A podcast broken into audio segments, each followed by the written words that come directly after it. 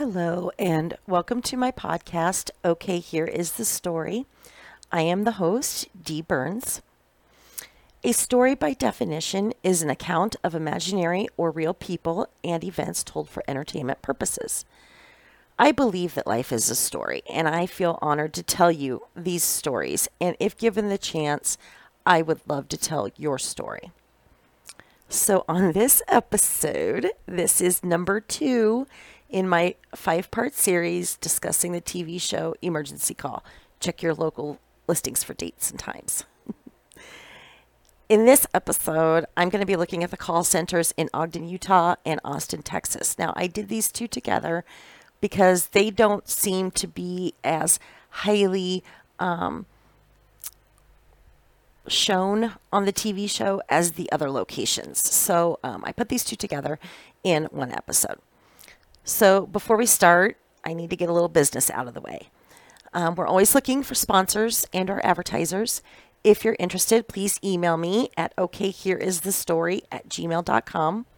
Please don't forget to include all of your contact information. You will now be able to find this podcast where you find all your podcasts. We are on social media, and you can find the links to our social media accounts in the show description that's provided. For future episodes, I will be discussing bullying. If you or someone you know has been bullied and you would like to share your story, please send me an email to okhereisthestory at gmail.com.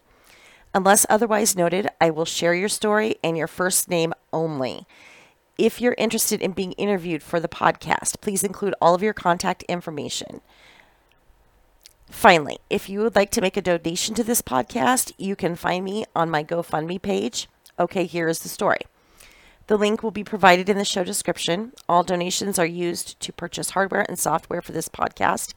No one involved in the show is paid. GoFundMe is a secure page for donations.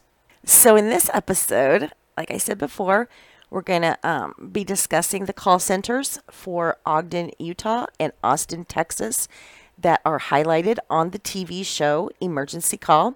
Check your local listings for dates and times this is, I mean, these two call centers, I just really all the call centers I love, but I I really enjoy these these call centers and doing the research on them and um, going through and highlighting the calls that they address.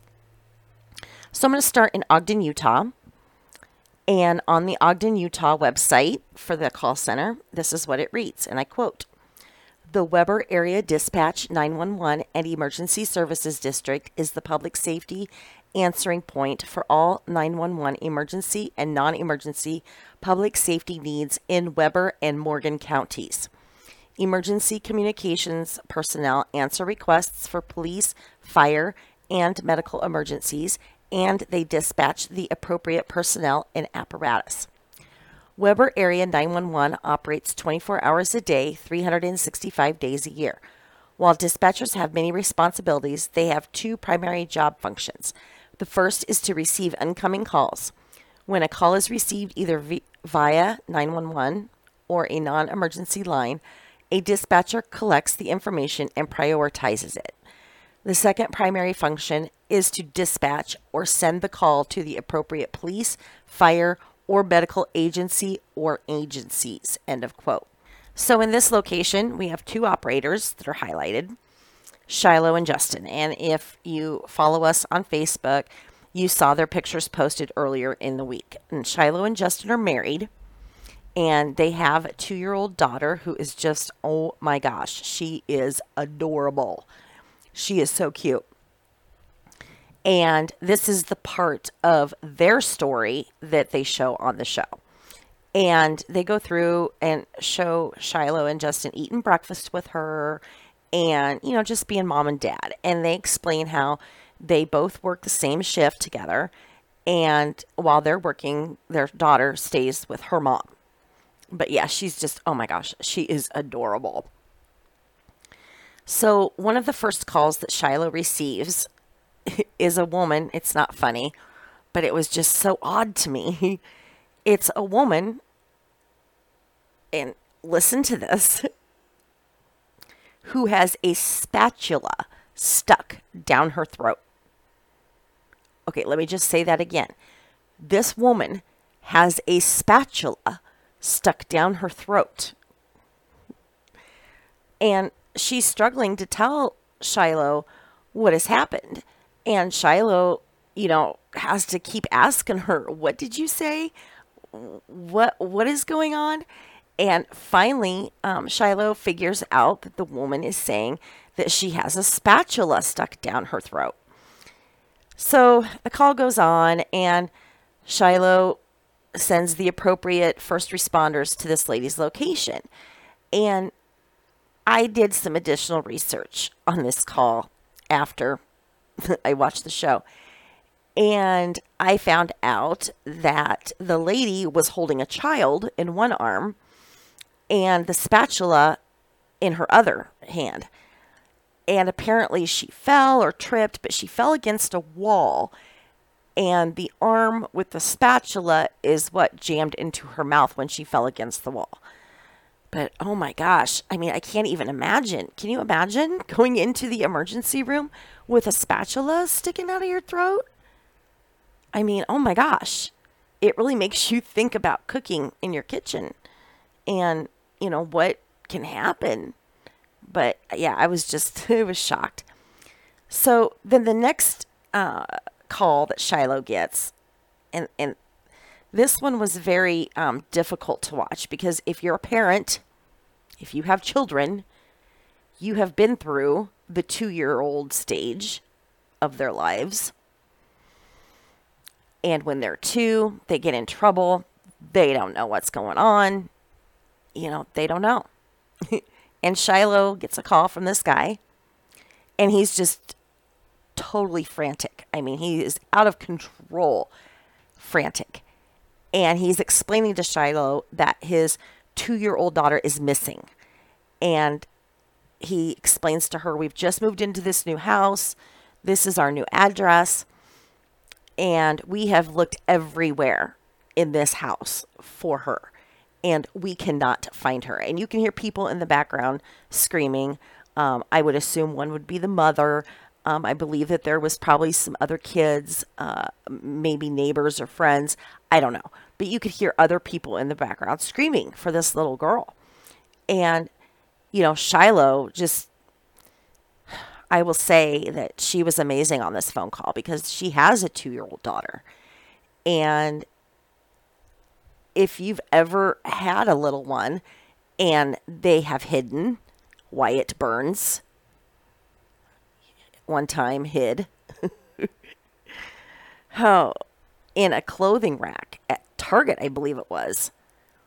And of course, I was panicked looking for him.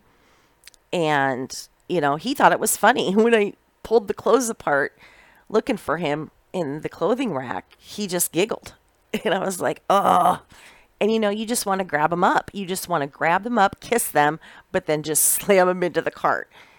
And I mean, that's just part of having a two year old. But you can tell that this is a very emotional call for Shiloh because she has this little two year old girl and she's got tears in her eyes and um, she's trying to ask the guy, you know, you guys have looked. What was she wearing? That was her thing. What what was she wearing the last time that you saw her? And of course, you know, they didn't know. I, I mean, I'm not sure I would have known when the boys were little.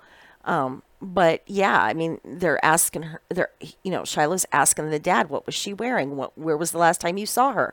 You know, she's going through the whole set of questions, trying to um, get more information. And meanwhile, the father is just uh, screaming into the phone because he's so scared. And throughout the call, uh, Shiloh like I said, she continuously asks the father, you know, um, did you look through the entire house? What is she wearing? Did you look under beds? Did you look in closets? And, you know, he, of course, he's saying, yes, yes, yes, we've looked everywhere. We've looked everywhere. and it's not clear how much time lapses from the beginning of the phone call until the resolution. So, you know, I don't know how long it was. But uh, the police did get there and they did end up finding the child hiding under some blankets and pillows in the house. And apparently the child thought it was funny that, you know, everybody was screaming for her and um, she was hiding. But they did find her, and you know, that's just the life of having a two year old. I mean, that's what they're going to do. And if you've ever been a parent, you, you know, you know, you know what that feeling is like. If you don't, you've been blessed because it is a terrible feeling.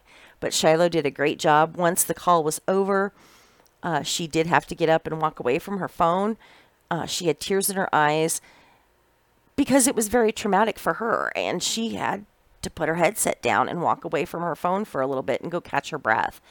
And that's when Justin, her husband, you know, he kind of followed her and, and he went up and he hugged her and, you know, he told her, you know, it's not ours. It's okay. You know, it, it, it you know, she was fine after a few minutes. But again, this is the emotion that is shown by these call center operators um, due to life experiences and, or that you know, they get calls for certain types of people. Those are the types of people that they have in their lives, and so that they can relate.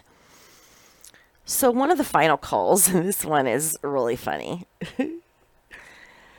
oh, one of the final calls that Shiloh gets, and keep in mind, her husband Justin is on the desk that sits across from her, and they have their backs to each other.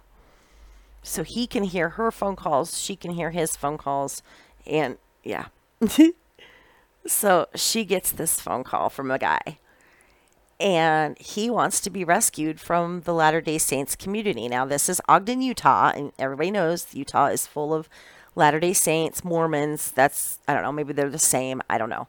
But that is what's located in that state. And this guy wants to be rescued from the Latter day Saints community because, because, oh, Lord because he masturbates way too much. And he knows how the Latter day Saint church feels about that. So, as I'm watching the show, I, I see Shiloh taking this phone call, and I see her husband, Justin, laughing because he can hear the phone call and he's waiting to see how is she going to handle this. I am thinking, how do these people do this job? And in my final um, part of this series when I interviewed Jazzy Betcher, who is the call center operator here in Waukesha, Wisconsin. I asked her, you know, how do you guys oh, keep a straight face? I mean, really, how do you not laugh? How do you not laugh? I, I don't know. I mean, I feel bad for this guy because he's obviously tortured by this and his religion. And, you know, and I will say the funny part about this whole thing was that Justin, Shiloh's husband, is standing at his desk behind her listening, and he's just laughing. and he's listening to where the call is going to go, and he's just laughing because his wife, you know, she has to address this phone call, and you can tell that she's getting kind of embarrassed. And uh, she does end up handling it and sending out some help for the gentleman. But so another operator in the Ogden, Utah location is Cody, and Cody's a really cool dude, and he takes a call from a mom who has an 18 year old autistic child. And at this point, we learn that Cody has a son with cystic fibrosis. And he says on the show, he says, I can't relate to the parent that has a child with mental health issues. But I do understand what it's like to have to pay special attention to a child with physical issues. So he can relate to this phone call. And at this point in the show, we learn that Utah has a program called MCOT, which stands for Mobile Crisis Outreach Team. I will say the research I've done on this team is amazing, and I really, really, really, really wish every state had this program. I am a big person about how this country does not address mental health issues. We do not help our citizens that have mental health issues, and we really never have. But this mobile crisis outreach team is pretty amazing. They are contacted at the same time that uh, you know that they dispatch police, fire, EMS. They also dispatch the mobile crisis outreach team at the same time. And I learned that this team um, will also they'll also respond without having um, emergency call unit. So if you're a Utah resident, the number you can call for more access to this team is 1 800 273 8255. Now, let me say that again. If you are a Utah resident and you have mental health issues and you need help, please call the Mobile Crisis Outreach Team at 1 800 273 8255. The crisis team will meet you where you're at, whether it's at home, at work, or anywhere in the community.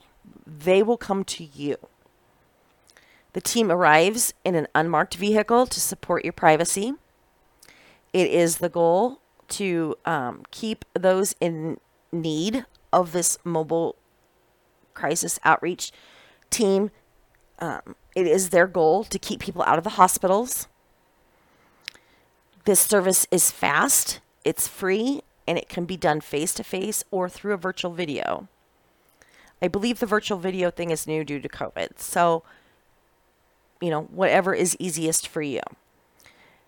Again, this program is for Utah residents only who are having a mental health challenge. Again, if you are a Utah resident and you have questions, please call 1 800 273 8255. There will also be a link to their website in my show description. You can access their website through that. In the final moments of the show, Luke Wilson does uh, tell us that in the past year, this unit has reduced unnecessary hospitalizations and jail bookings by mental health patients by 81%. That is amazing. Because unfortunately, a lot of these people that have mental health issues get put in jail, and that is not the place for them. And if we can reduce that by having crisis teams go out into the community and meet these people where they are at and help them in their situation, to me, that is amazing. And again, I would love to see every state do that.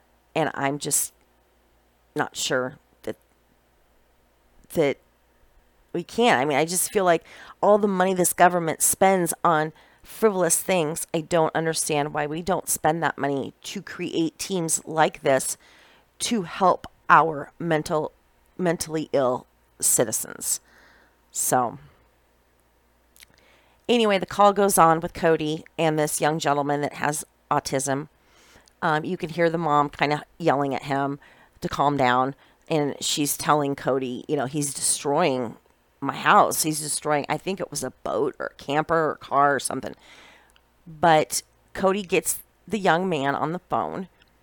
And, you know, Cody calms him down and, you know, asks him, what do you like? And, you know, what did you do today? And he just really has a conversation with this young man. And really gets him calmed down and helped out until the um, crisis outreach team can get there. And then they, you know, took over. And it ended up that, uh, you know, he had it, you know, obviously he was autistic and, you know, they got his issues addressed in this situation. So that was really good. And Utah, congratulations for having this team.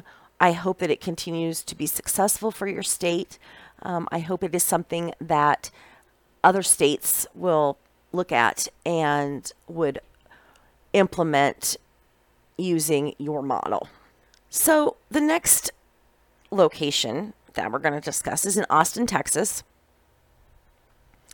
And the Austin, Texas 911 Communications Center supports 1,740 police officers and receives approximately approximately 1 million calls per year. Oh my gosh, That is a lot of phone calls. The communication center is operational 24 7 and is staffed with over 200 civilian employees. So, this location was fun for me. I learned quite a bit from this location, and they get a fair share of their bizarre phone calls just like the other call centers. But and we'll go into that later. So, the one thing I did learn from this location was from the operator Leslie. Apparently, and I had no idea about this. I mean, it makes sense now that I know about it, but I had no idea. You can text 911. Did you know that? You can text them. So, in this situation, there were multiple teenagers who were deaf and they were on a hike one of the teenagers fell over a cliff and felt she had some broken bones and she was having a really hard time breathing. So Leslie sat at her computer with the cell phone and, well, no, I'm sorry, back up. She was sitting at her computer and she was texting one of the deaf teenagers from her computer. And obviously, the teenager was using a phone. So, text to 911 is only currently available in certain locations in the United States. Not every 911 call center has it. The FCC encourages emergency call centers to begin accepting texts, but it is up to each call center to decide the particular method in which to implement and deploy text to 911 technology. You know, I am one that, you know, if you've listened to this show any amount of time, you know I have multiple sclerosis. You know that I have mobility issues. Because of that, I am one that is aware of handicap doorways, handicap parking, handicap sidewalks, you know, anything handicap. And this is just something additional we can add to our community for those out there who are deaf. Granted, they can use 711, which is a phone service on all of a deaf person's phone, um, that they can get somebody who will type, uh, or they will they will type what they're you know what they need, and then that person reads it to whoever the call is the recipient of the call. But in an emergency situation, you know, you want to cut down on time. So the FCC rules require all wireless carriers and other providers of text messaging applications in the United States to deliver emergency texts to call centers that request them.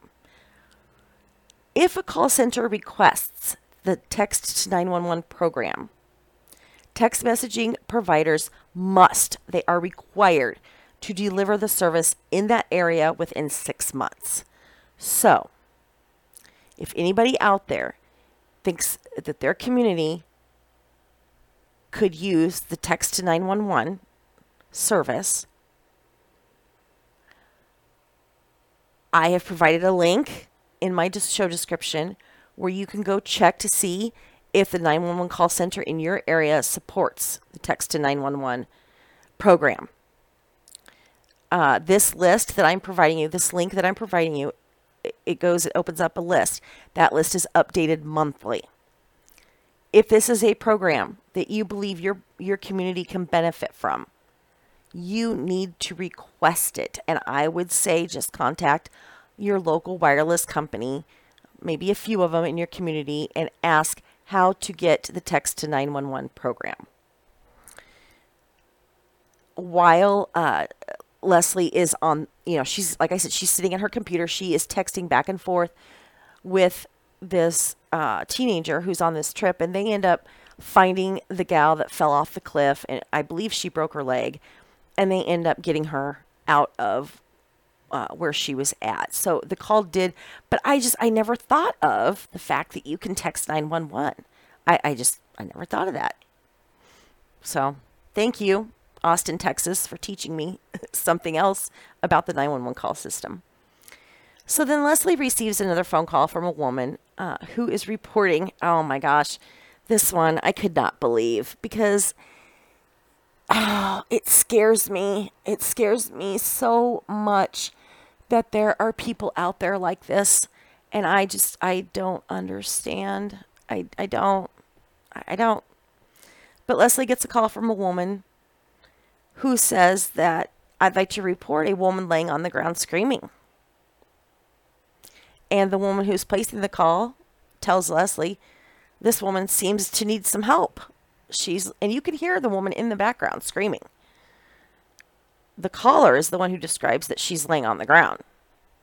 But you can hear this woman screaming that she needs help. So Leslie asks the woman, What kind of help do you think this woman needs? Does she need police? Does she need fire?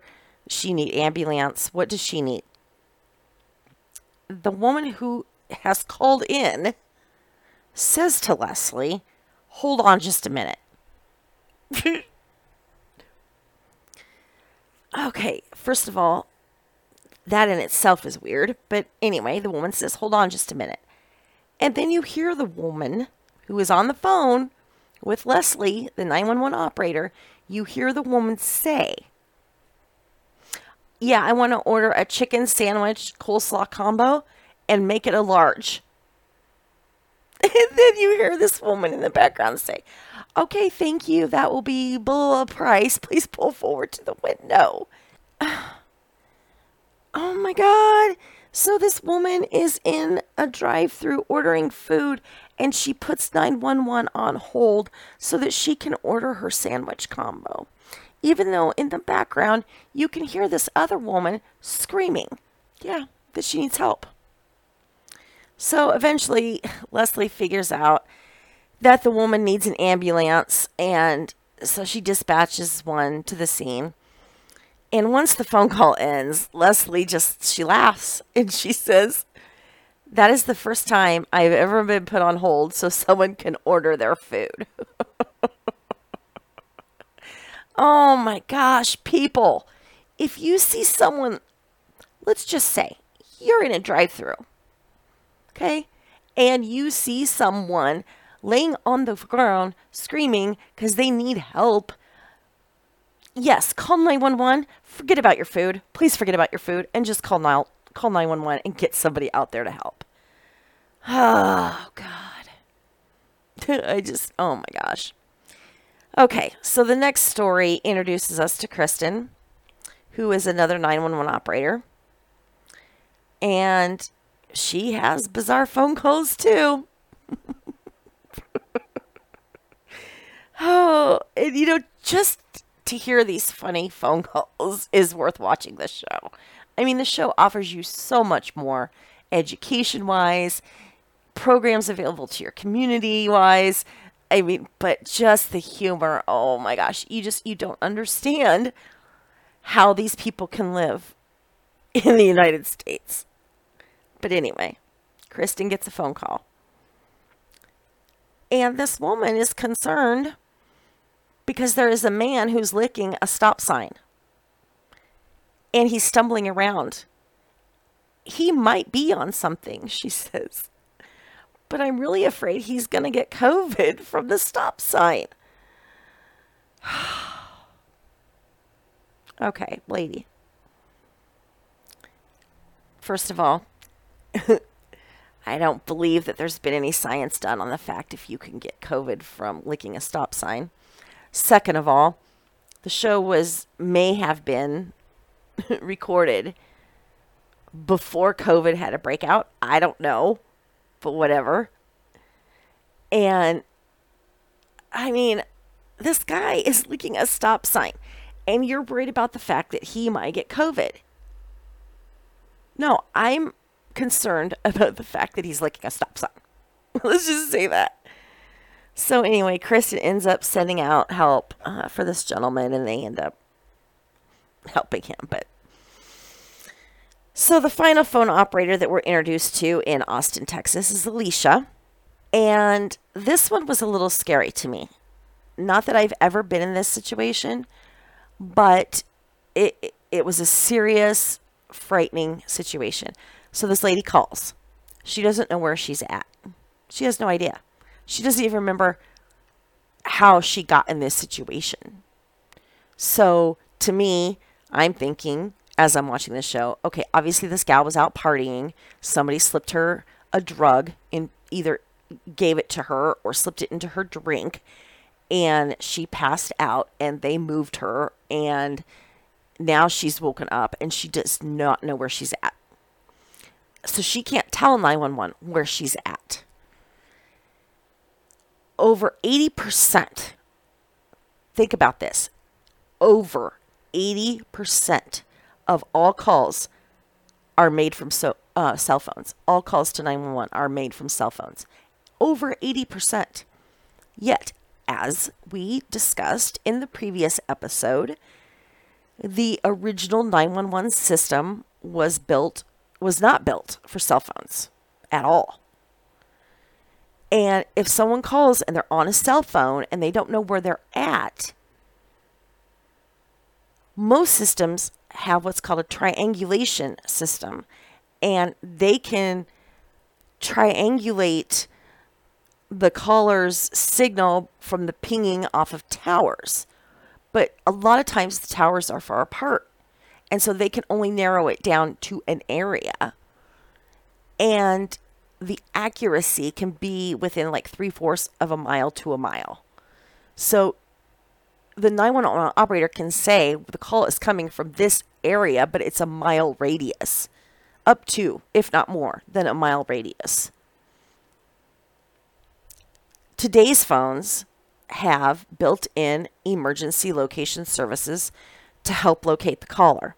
And um, in my episode, my fourth part of this series, I discussed the Wasilla, Alaska location. And I learned a lot, a lot from the Wasilla, Alaska call center. And one of the things I learned is that your phone has a built in emergency location service. And I'm going to tell you how to get it. So if you're on the phone with 911, you can tell them and you can give them a specific code. And that's like telling them exactly where you're at. And like I said, we'll go into that um, in episode or you know part four of this series. So, as we discussed in the previous episode, there is technology out there. It's called Rapid SOS, and it's used to accurately accurately, excuse me, locate cellular 911 callers. Just a few years ago, finding this woman would have been impossible. They may have been able to narrow it down to an apartment building but they would not have been able to find her in the apartment building. And with this rapid SOS technology, they can locate the specific apartment building or specific location in a building that this person needs help. And this call does end up um, where the police do find the lady, uh, and it does end up that she somebody slipped her a drug and uh, that she was date raped by, um, you know, whoever was at the party. I don't know, but um, she did have to go through that, and and that is that in itself is very devastating. But I can't imagine waking up and not knowing where you're at, or even how to tell 911 where you're at. So please uh, check with your local community to make sure that you have this rapid SOS technology or that you have the technology in place for these 911 operators to find you specifically. So, as we close the show today, I would like to thank all the first responders out there. This includes everyone, including the phone operators, police, fire, EMS, doctors, nurses, techs, you know, whoever thank you for everything that you do to help us stay healthy and to respond to probably one of the darkest moments in our lives and helping us out. We appreciate it. You do an amazing job. Again, you can find us at www.okhereisthestory.com where you can get the latest podcast episode, read my blog, or look for information regarding my upcoming book, which is going to be titled I Got the Final Word. All of my social media links can be found on my website or in the show description for this episode. I would also like to thank my son Hunter, who is the executive producer and the CTO, Chief Technology Officer. I laugh because he, I know I say this every week, but it's funny because he tells me that that's not a real thing and that I just made it up. Thank you, Hunter, for your support in answering my stupid technology questions. Thank you to my son Wyatt for supporting me and being my sounding board. Also, thanks to the Marines that serve with my son, and thank you for having his back and making sure that he comes home safely. Everyone, have a great day. I'm sending you my love. Please take it and pay it forward to someone in your life today. Bye.